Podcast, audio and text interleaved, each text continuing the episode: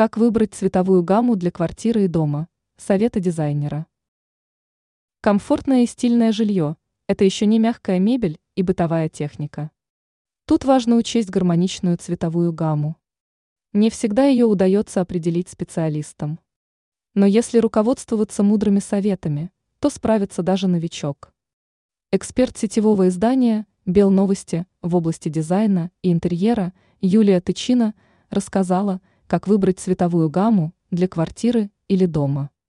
Часто можно услышать, что существуют модные цвета, но по мнению многих дизайнеров, точкой отсчета должны служить личные предпочтения, а потом уже мода.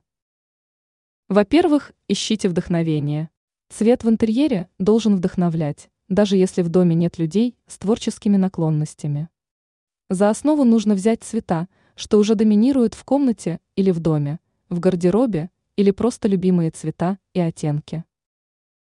Во-вторых, цветовой круг в помощь. Это простой прием, позволяющий подобрать сочетающиеся друг с другом цвета.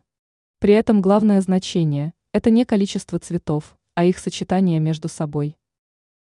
В-третьих, освещение. Важно уделить внимание освещению. Главным образом нужно оценить возможность естественного освещения, а также температуру искусственных источников. Дело в том, что цветопередача будет меняться со сменой освещения, а вместе с ним и настроение. И еще один важный момент.